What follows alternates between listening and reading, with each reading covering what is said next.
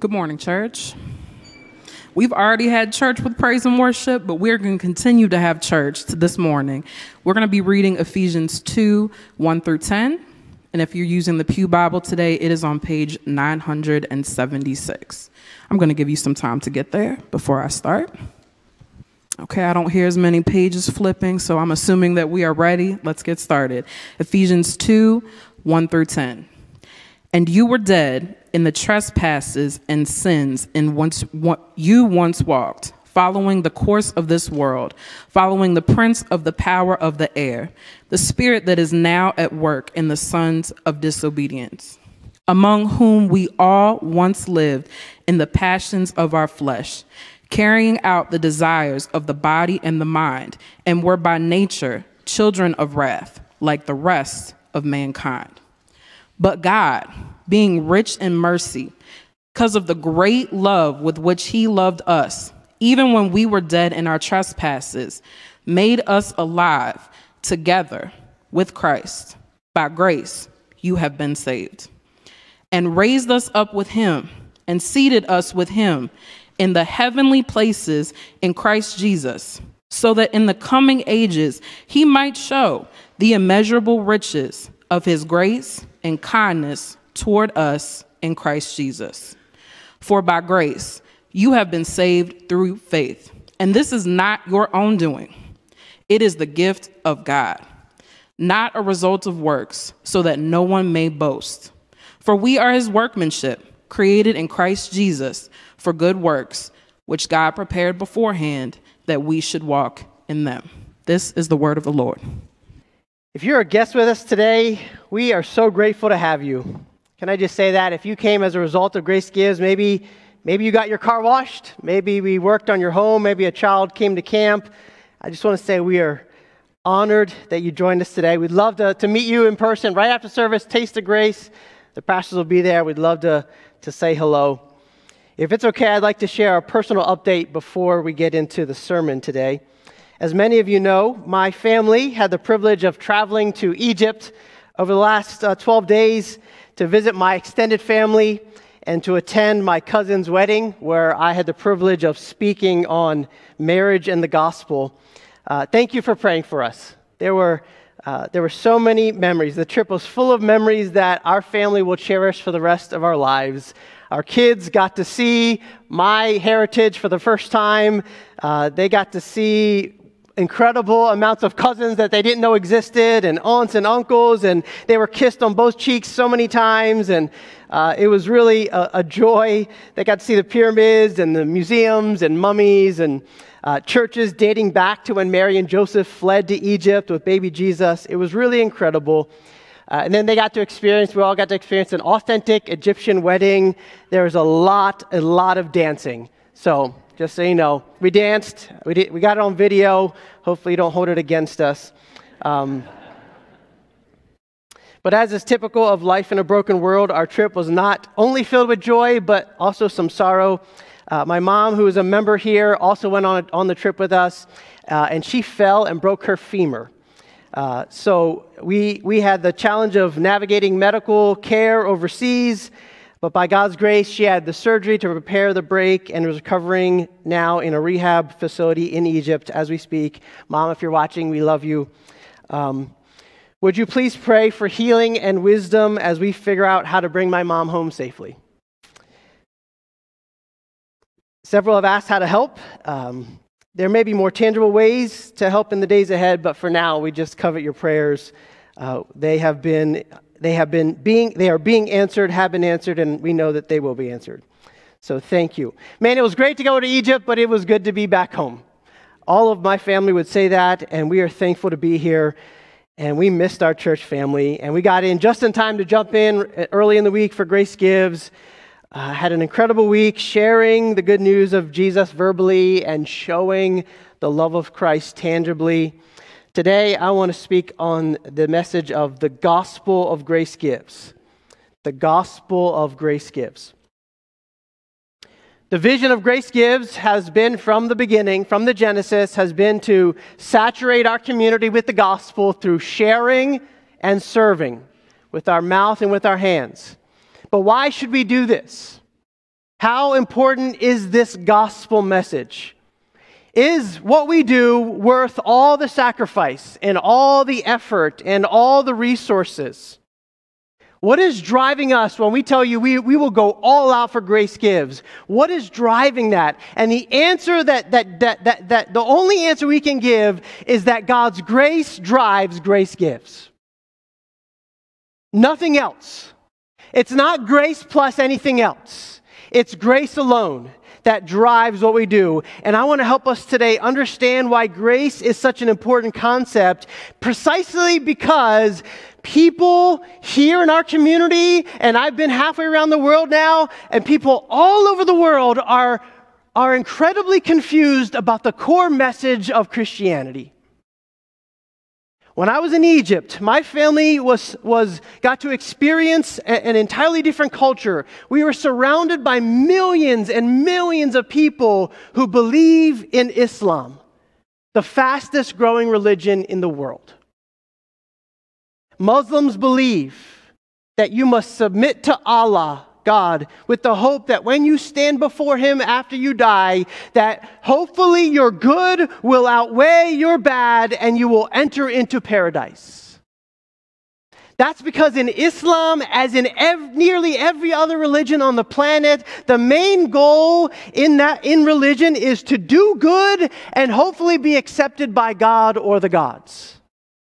We took uh, a tour of how they made papyrus, and we got to see uh, what ancient Egyptians believed, and we saw this scene that's very famous in ancient Egypt where a person after they die goes to the underworld and stands before all the Egyptian gods, and Osiris, the god of the underworld, is the ultimate judge, and there's twelve other gods who are judging preliminarily, but you get to the final place with Osiris, and he judges your heart, and the heart of the person is placed on a scale, and the other side of the scale is a feather.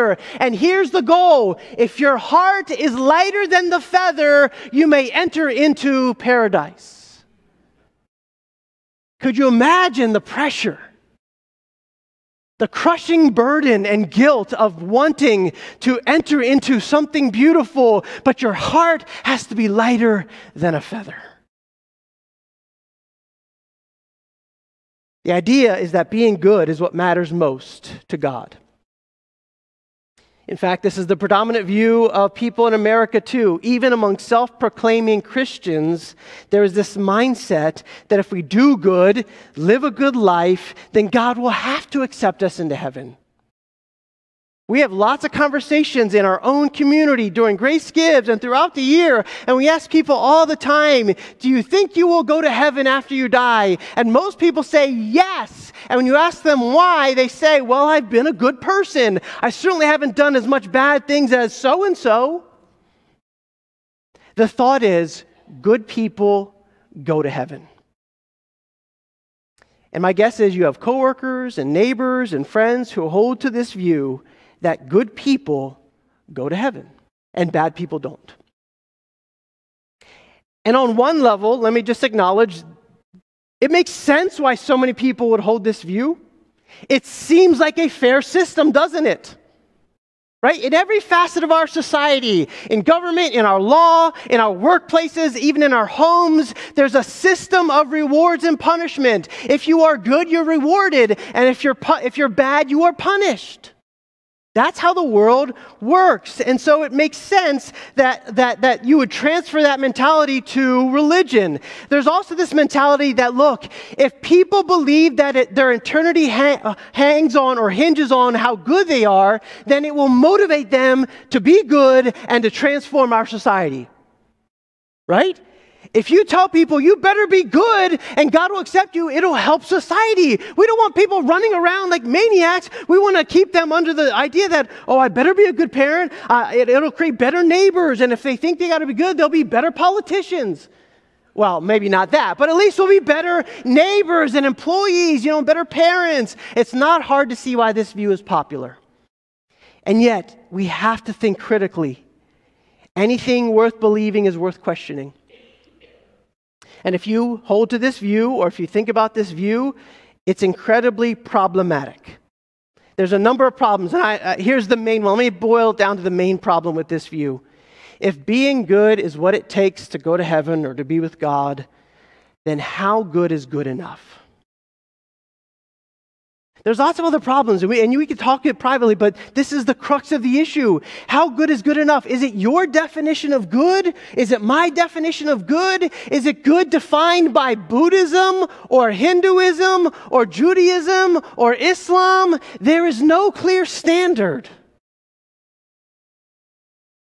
And truth be told, look, let's even get personal. Truth be told, even your own standard, even if you have your own standard of being good, Let's, let's be honest, we don't even live up to our own standards, do we? Let alone a God. You might say, well, the Bible gives us instructions on how to be good, but if the Bible is your guide, if the Bible shapes your belief systems, then I must tell you that if you read the Bible, you will find it does give us a standard, and according to that standard, nobody is good enough to get into heaven. And that might sound like bad news. And you've already heard it in what we've read from God's Word during this service. But I want to encourage you today, this is actually very good news that good people don't go to heaven. And I want to show you how Christianity offers a different paradigm altogether, and that God accepts us by His grace, not by being good. Ephesians chapter two, verses one to three. Here's the first lesson from this passage. Nobody is good enough to deserve eternal life. The first three verses of Ephesians two are a comprehensive picture of the human condition apart from God, apart from Christ. Notice Paul says, you were dead in the trespasses and sins. Notice he says, we all walked in them. Verse three, this is how we all once lived and like the rest of mankind.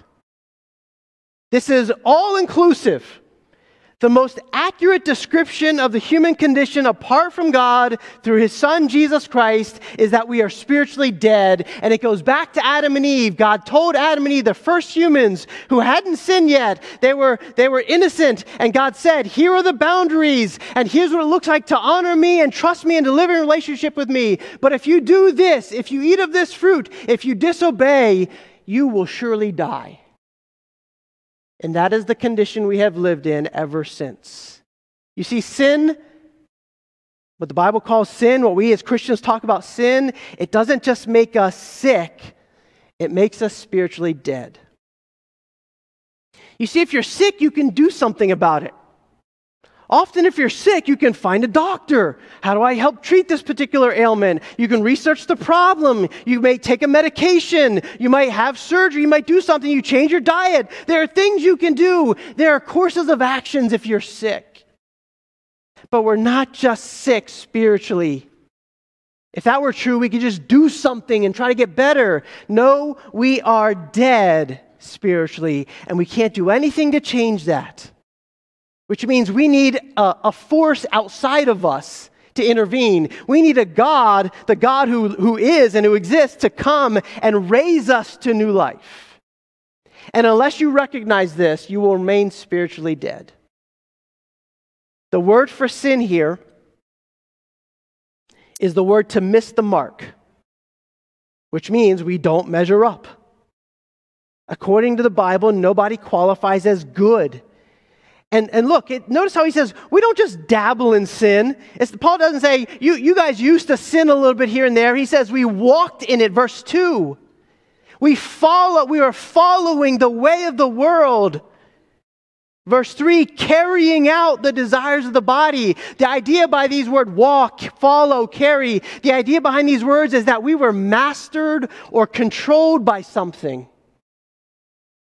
Paul is saying we were being controlled by sin. Sin is our master. Look, the default nature, human nature, is to be self-centered. This is what drives and controls us.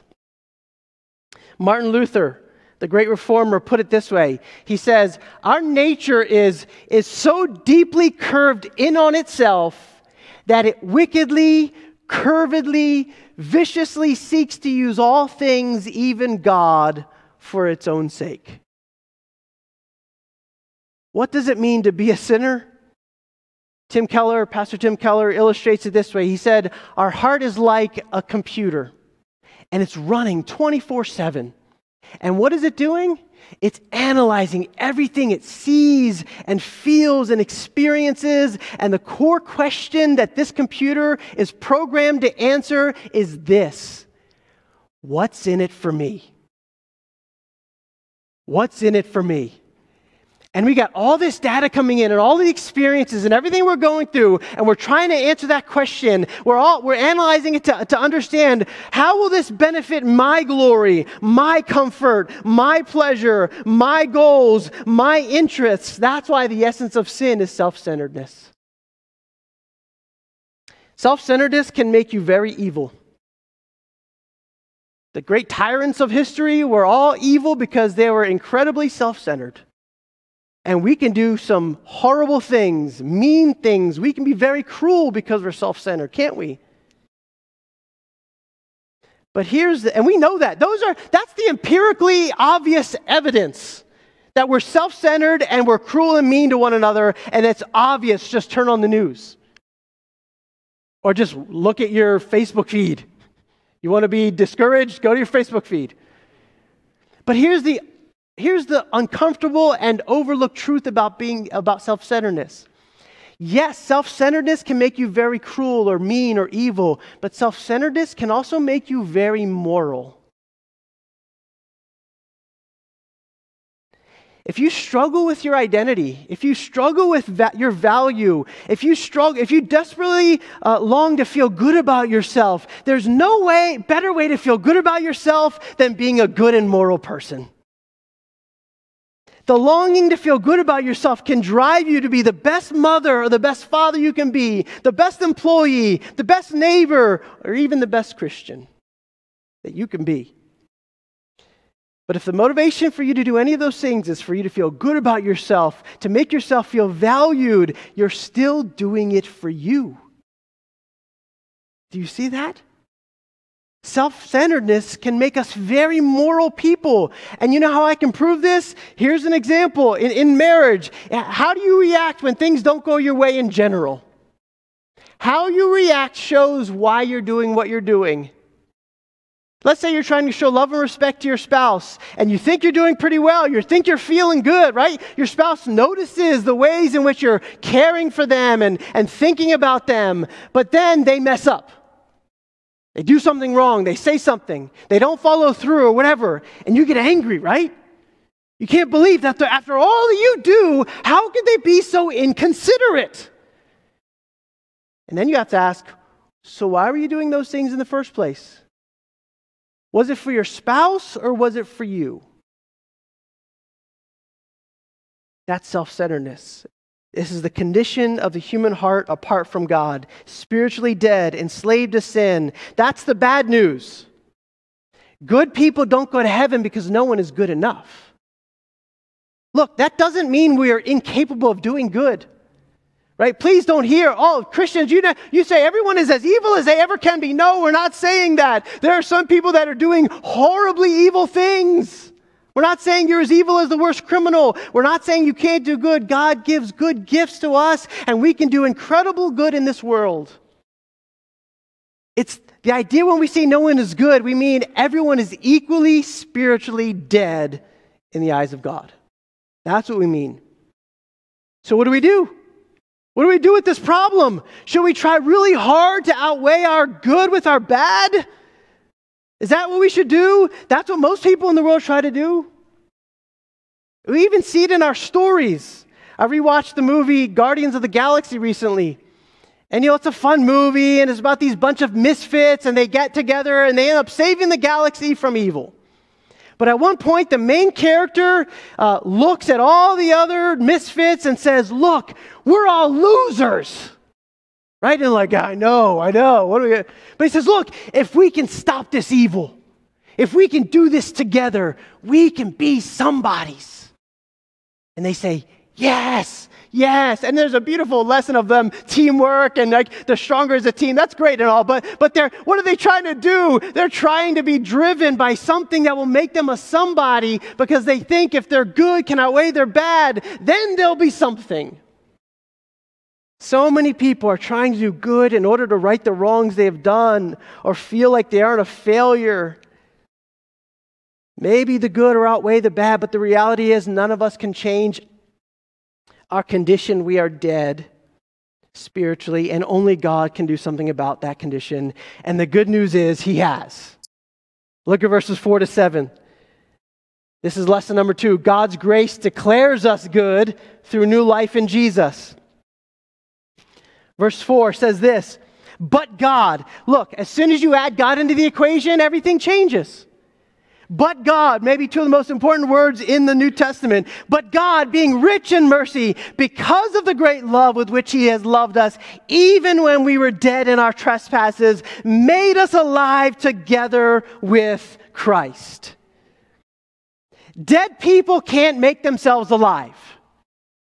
We need a supernatural power to raise us from the dead, and guess who has that power? God.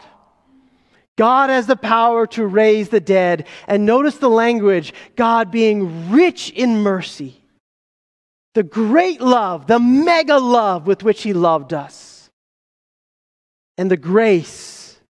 Look, what is he saying? He's saying God didn't have to do this, but he chose to do it.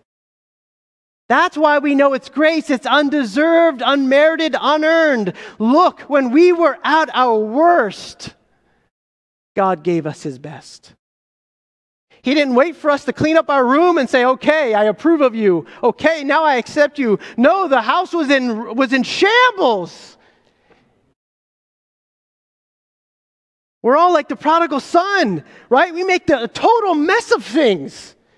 We offend God, we deny God, we go out acting like we can be God, and we make a mess of life, and then we come back and we realize the mess we made, that we have nothing in ourselves, and what does the Father do? He absorbs all of the losses that we took, and he forgives us, and then he welcomes us back home, and then he even throws a party. That's grace. What does God do in his great love for us? It says in verse five, he makes us to alive together with Christ. What does that mean?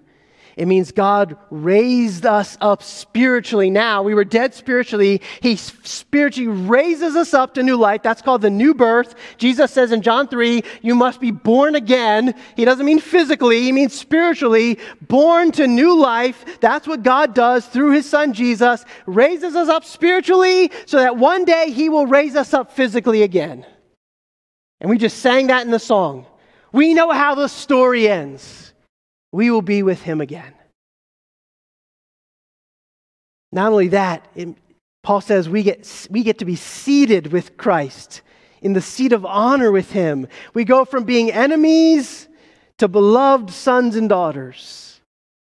And because we are united with Christ, his position of honor becomes our position of honor. I don't deserve to sit at the right hand of God, but Jesus does. And Jesus says, you get to sit right with me. And not just me, everyone, all of us, we get to sit at the right hand of the Father. Do you see it? When you become a Christian, when you put your faith in Jesus Christ alone for the forgiveness of sins and receive his eternal life, you become united to Christ, and now God sees you as he sees his own son. God honors and accepts you. He delights in you. He rejoices over you. That's what Paul is trying to communicate here. But look, we have to feel the weight of this. This grace offered to us is a costly grace. And by costly, I mean costly to God. If the essence of sin is us putting ourselves where only God deserves to be, right? We put ourselves on the throne of our hearts. That's self-centeredness, right? We, the essence of sin is us putting ourselves where God deserves to be. Then we need to understand the opposite of that. The essence of grace is God himself putting himself where we deserved to be. And that's on the cross. You see, God is so selfless to the point of giving his own life for us. Second Corinthians five twenty-one, God made Jesus, who knew no sin, he was perfect, to be sin for us so that we might become the righteousness of God in him. Do you know why God is able to give us so much that we don't deserve? Do you know why he's able to elevate us to a place of honor, give us the sense of sonship and daughtership, wipe all our sins away, make dead alive? You know how he's able to do that? It's because Jesus took everything that we did deserve. Remember that we were dead in our trespasses and sin, and the punishment for sin is death. That's why Jesus took our death, both physically on the cross and spiritually. On the cross, did Jesus ever complain about his physical pain? No. It was excruciating, don't, don't get me wrong. It was horrific. We, we, will have, we, we can't even fathom the torture that was the Roman cross, but he never complained about it. He endured it. But why? Because the greater torture was the spiritual death he experienced. The cry of agony on the cross is when the Father, in some mysterious way, turns away from the Son, and the Son cries out, "My God, my God, why have you forsaken me?" He lost everything because of my guilt, my sin, my shame, and yours. And you have to feel the weight of that sacrifice. You can't understand grace until you feel the weight of what Jesus did. Do you see God giving you selfless love by going to the cross? That Jesus takes our place. He takes everything he doesn't deserve so that he could give you everything that you don't deserve. That's what's so incredible about the cross. It's not that you get a bill. Look, we, we say grace is free, right? A free car wash. That's cool. That's great. It, it, is, it makes an impact. It does. But look, just by saying it's free doesn't mean it's, it's, it's like so valuable. Look, I like going to conferences and they give away these free bags with all kinds of freebies in it. I love that. Ask the other pastors and my wife, they hate that about me. But I'll grab, oh, that's free. Oh, great, great, great. Everything free? Anything free I'll take. Please don't come to my home with free stuff. We get enough. But, but you know, I love free stuff. But just because it's free doesn't mean it's valuable. Those little trinkets end up in the trash days later. No. No, it's not like it's not like we get a bill at the restaurant and God pays the bill for us like, I got this one. That's great. No, we had a bill that we couldn't pay. We had a bill that means we're doomed. The judge was about to throw the book at us. Forever. Forever. And that's when Jesus steps in and says, I'll pay it. The whole thing. For everyone.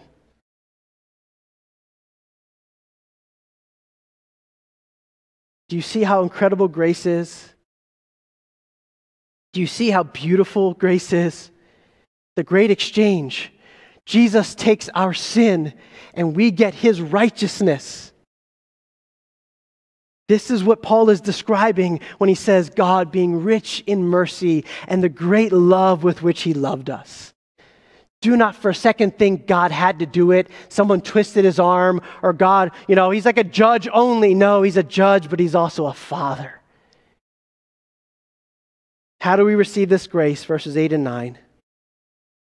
For by grace you have been saved through faith, and this is not your own doing. It is the gift of of God, not a result of works, so that no one may boast. The only way to be rescued from our spiritually dead condition and our slavery from sin is through faith in God's grace, not by our good works.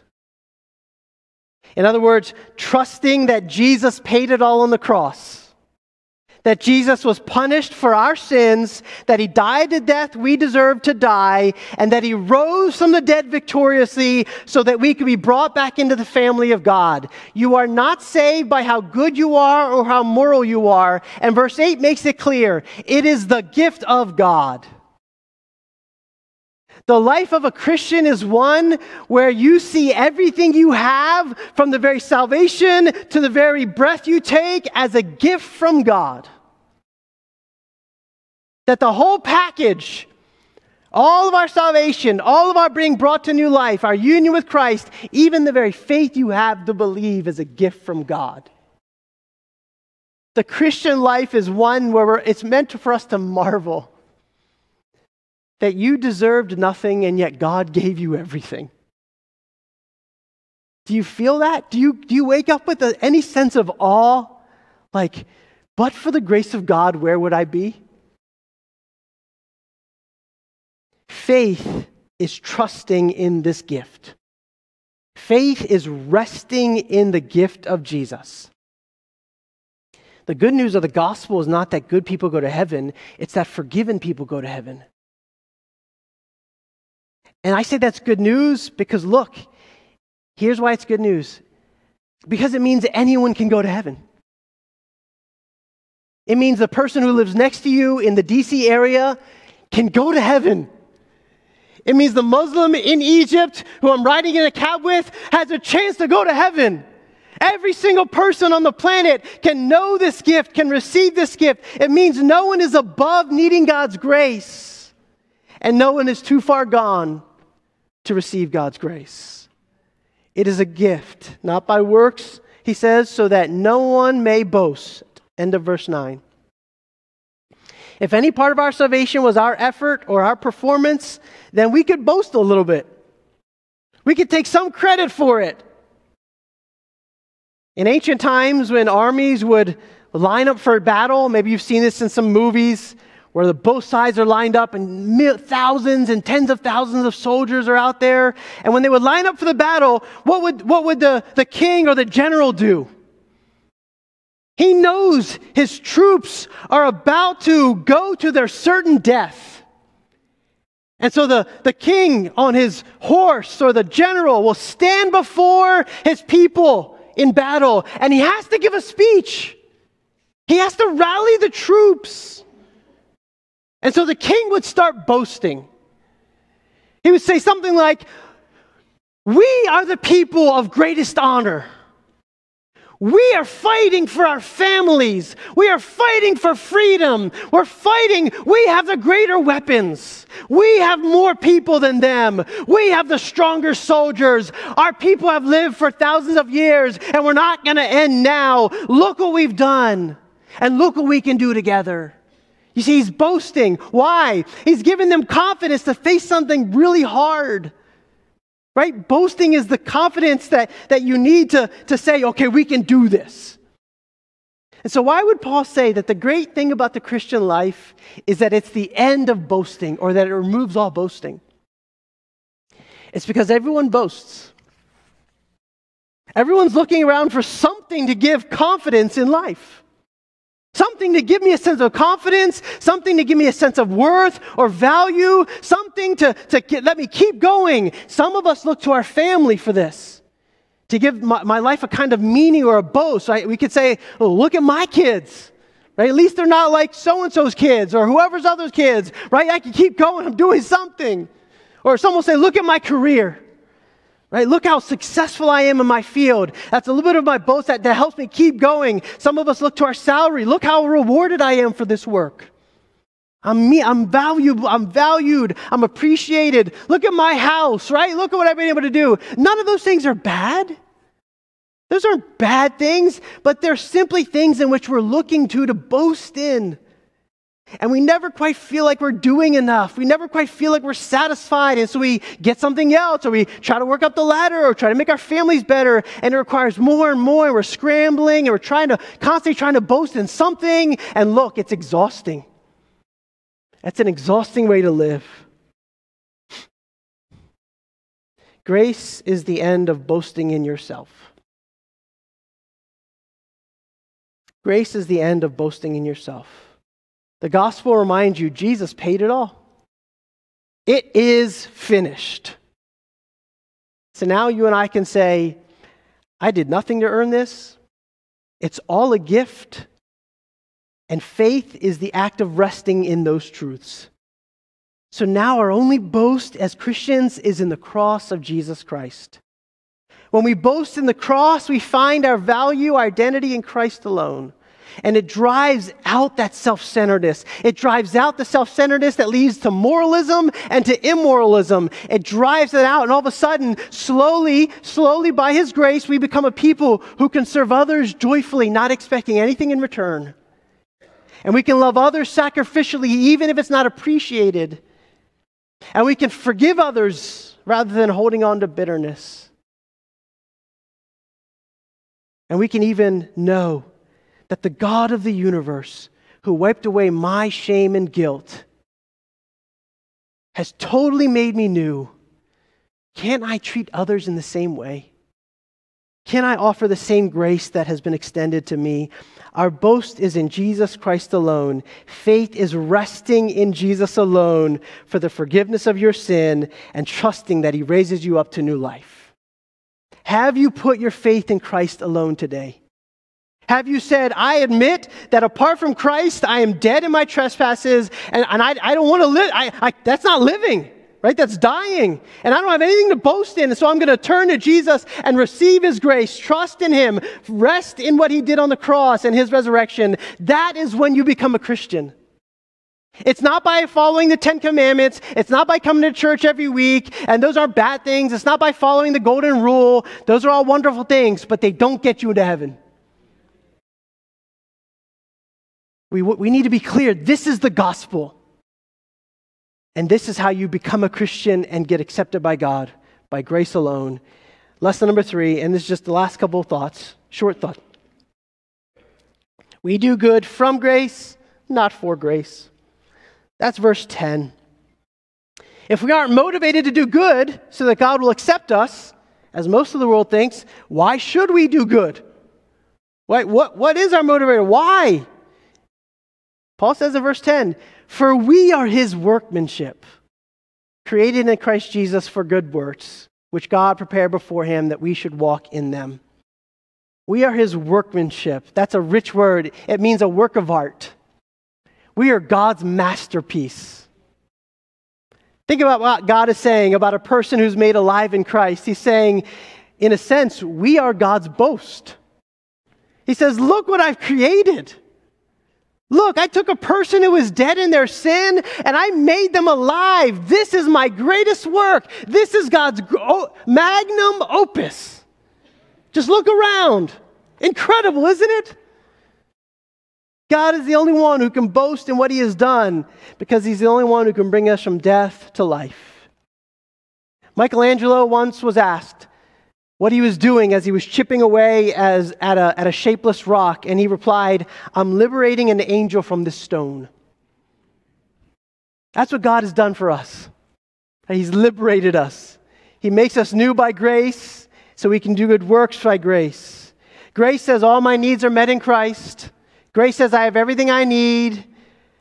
And when that is true, I'm no longer empty. I'm no longer um, operating out of desperation to get my identity met in something else. That's why it's a life of faith. I have to keep trusting in the life and death and resurrection of Jesus to accomplish this fully, completely. But when I do, as I trust that, when my heart is full with Christ, then I am free to meet the needs of others rather than having to scramble to have my needs met. Then I can be motivated to love and serve, whether it's Grace Gives last week or when you go home today. As a Christian, you do good work as an overflow of the good work God has done in you. That is what drives Grace Gives. We do everything free, no strings attached, because God has done a good work in us. How can we not share that freely? That's why we say Grace Gives is not an event, it's a way of life. Church, let's keep sharing and showing the gospel of grace. Let's pray.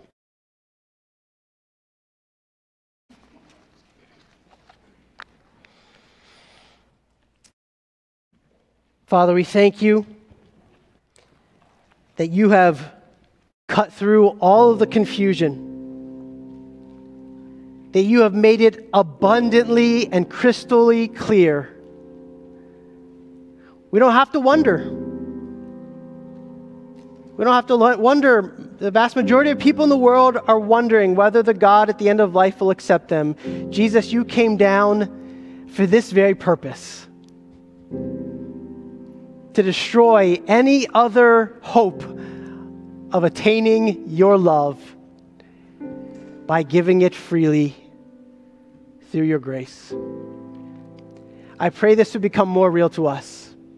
I know, Father, that the more you allow us, help us to experience the love of Christ, the unmerited, unrelenting love of Christ, the more this This fills our hearts as children, as students, as adults, no matter what age, no matter how much money we make, no matter what kind of house we live in, no matter what kind of car we drive, single, married, no matter what our cultural background. Lord, we I know that the more this becomes real, the more it will change us to reflect your grace, to be agents of grace, not just recipients of grace.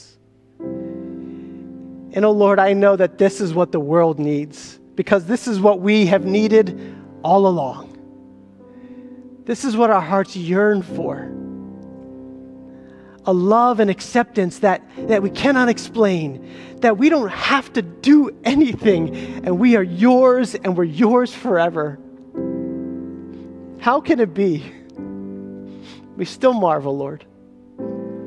Please work in hearts today. Even now, there might be some here who, who, have, who, who think they're Christians, maybe because they've tried to be a good person or they tried to love Jesus. But Lord, I pray you would become clear, if they've not trusted in Jesus alone, that this moment, this day would be a day where they turn to you and receive the greatest gift.